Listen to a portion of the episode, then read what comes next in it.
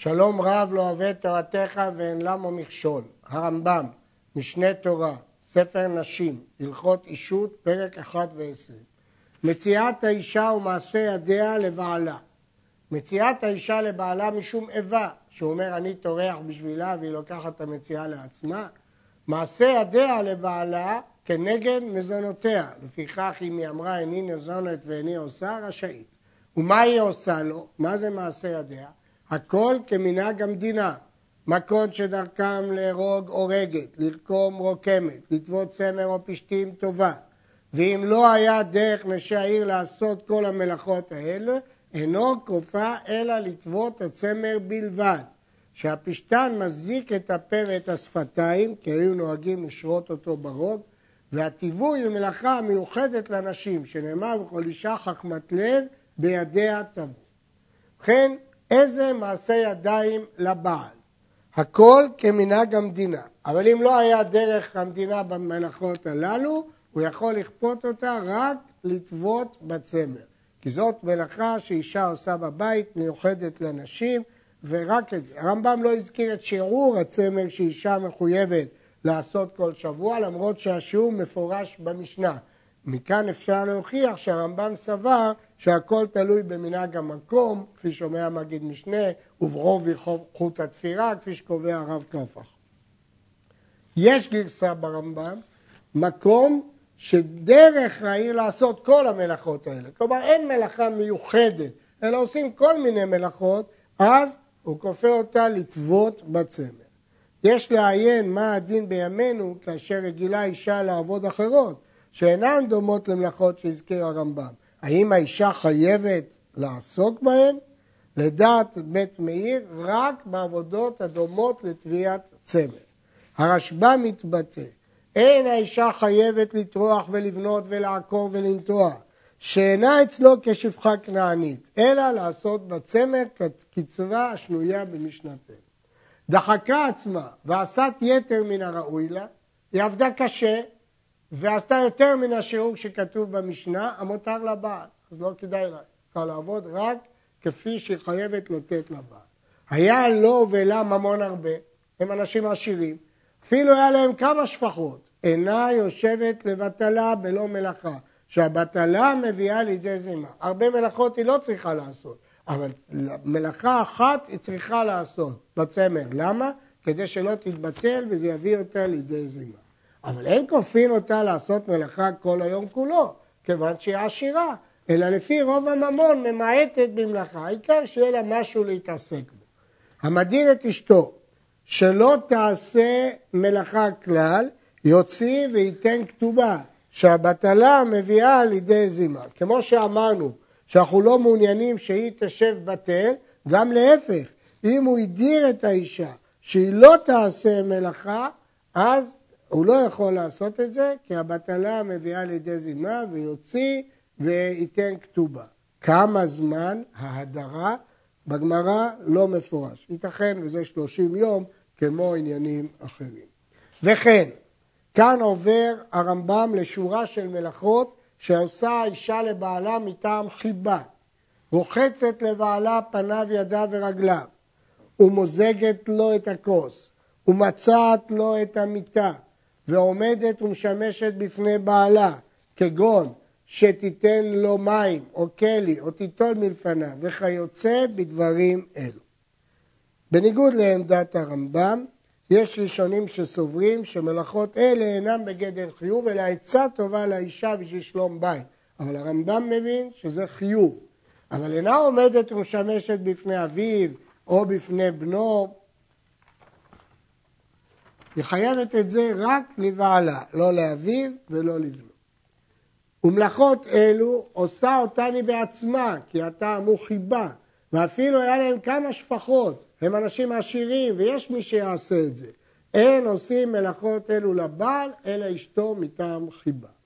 יש מלאכות אחרות שהאישה עושה לבעלה בזמן שהם עניים, אין להם שפחות, ואין מי שיעשה את זה. ואלו הם, הופע את הפת בתנור, ועזרת כן שתהיה אישה משכמת ועופה, כדי שהפת מצויה לעניים, ומבשלת את התבשילים, ומכבסת את הבגדים, ומניקה את בנה, ונותנת תבן לפני בהמתו, אבל לא לפני בקרו. ומטחנת, דואגת לתחינה. כיצד מטחנת? יושבת ברחיים ומשמרת את הקמח. ואצה בטוחנת או מחמרת אחר בהמה כדי שלא ייבטלו הרחיים. לא טוחנת בעצמה, אלא דואגת שהמכונה תעבוד. ואם היה דרכה לטחון ברחיים של יד, טוחנת. אם כן, דברים שהם אה, צורך בקרו זה לא צורך כי זה עומד לחרוש או לחלוב, אבל שאר המלאכות שהן צורך, האישה מחויבת. אבל דווקא בעניים. במה דברים אמורים? בעניים. אבל אם הכניסה לו שפחה אחת, או נכסים שראויים לקנות מהם שפחה אחת, או שהייתה לו שפחה אחת, או שהיה לו ממון כדי לקנות שפחה אחת, אינה מטחנת ולא עופה ולא מכבסת ולא נותנת תבן לפני בהמתו. מדוע? כי היא הביאה לו כסף כדי לרכוש בן אדם שיעשה את זה. זה לא דומה למלאכות של חיבה. הכניסה לו שתי שבחות, או נכסים הראויים לקנות מהם שתי שבחות, או שהיו לו שתי שבחות, ראוי לקנות שתי שבחות. אינה מבשלת ואינה מניקה את דינה, אלא נותנת אותו לשפחה לעני. נמצאו כל המלאכות שכל אישה עושה אותן לבעלה, חמש מלאכות. טובה, ורוחצת פניו וידיו ורגליו, ומוזגת את הכוס, ומצעת את המיטה, ועומדת לשמש בפניו. והמלאכות שמקצת הנשים עושות אותן, עניות, ומקצת אינן עושות כי הם הכניסו נכסים, שש מלאכות. מטחנת ועופה ומבשלת ומכבסת ומניקה ונותנת תבן, כל מה שלמדנו בהלכות הקודמות. כל מלאכה שאישה עושה לבעלה, נידה עושה לבעלה, כי אין בהם חיבה, חוץ ממזיגת הכוס והצעת המיטה והחצת פניו, ידיו ורגליו, מפני שיש בהם חיבה, ולכן נידה אה, לא עושה לבעלה. גזרה משום ערעור, שמא יבוא לבעול. לפיכך, מצאת מיתתו כשנידה שלא בפניו, כי זה לא יביא לידי ערעור. ועוזגת את הכוס ואינה נותנת אותו בידו כדרכה תמיד, אלא מנחת אותו על הארץ, או על הכלי, או על השולחן, והוא נותנו. לא נותנת לו במעבר מיד ליד, אלא מנחת על השולחן. יש שרצו לדייק מכאן שדווקא כוס אסור לה לתת בידו, אבל חפצים אחרים מותר. אבל בשולחן ערוך יורד דעה נפסק ששום חפץ אסור לה להעביר מידה לידו, אלא מנחת אותו על השולחן והוא נוטלו. האישה ששברה כלים בעת שעושה מלאכותיה בתוך ביתה פטורה. ואין זה מן הדין, אלא תקנה, שאם אין אתה אומר כן, אין שלום בתוך הבית לעולם, אלא נמצאת נזהרת ונמנעת מרוב המלאכות, ונמצאת קטטה ביניהם. הרי נזק גם בטעות נחשב לנזק. ואם אדם עושה מלאכה עבור השני ושובר כלים, הוא חייב לשלם. אבל אישה פטורה, כי אחרת אף אישה לא תסכים לטפל בכלים במלאכותיה. הראב"ד אומר שלא זה הטעם, אלא הטעם מעיקר הדין, מפני שזה נקרא בעליו עמו, כי הוא שאול לה בכל שעה, משועבד לעשות מלאכה עבור מזונותיה, לכן הוא נחשב שאולה. הרמב"ם לא סובר כך. הוא לא סובר שהבעל שאולה, למרות שהוא צריך לתת לה מזונות, אבל היא שאולה לבעל. יש אומרים שזה דווקא בזמן שהיא עושה מלאכה, וכך משמע גם בלשון הרמב"ם. כל אישה שתימנע מלעשות מלאכה מן המלאכות שהיא חייבת לעשותן, כופין אותה ועושה, אפילו בשעות.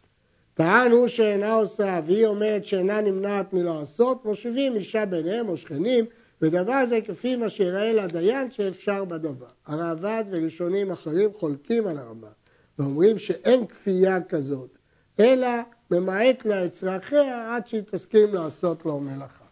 האישה כל זמן שהיא מניקה את בנה, פוחתים לה ממעשה ידיה, שלא תתאמץ מדי, שלא יתקלקל החלב, ומוסיפים לה על מזונותיה יין ודברים שיפים לחלב. פסקו לה מזונות הראויות לה, והרי אם היא תאווה לאכול יתר או לאכול מאכלות אחרות מחולי התאווה שיש לה בבטנה, הרי זו אוכלת משלה כל מה שהיא יוצאת. הבעל לא חייב לתת את זה, אבל הבעל לא יכול לעכב. אין הבעל יכול לעכב ולומר שאם תאכל יותר מדי או מאכל רע ימות עוולה, מפני שצער גופה קודם. אם היא מתאווה, הוא לא יכול למנוע, אבל הוא לא חייב לממן את זה. את זה היא תעשה על חשבונה. אבל כמובן, כל מה שצורך אבלד הבעל חייב לפרנס.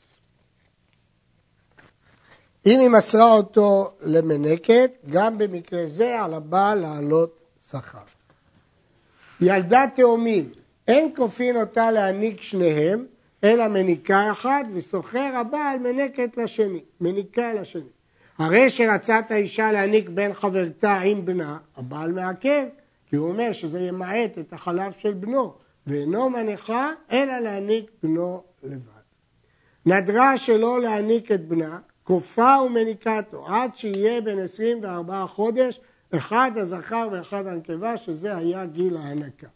היא אומרת, אני אעניק את בני, והוא אינו רוצה שתעניק אשתו, כדי שלא תתנבל, אלא שתהיה מנקת, אף על פי שיש לה כמה שפחות שומעים לה, והיא כן תניק, שצער הוא לה לפרוש מבנה, והוא לא יכול למנוע ממנה להעניק את בנה.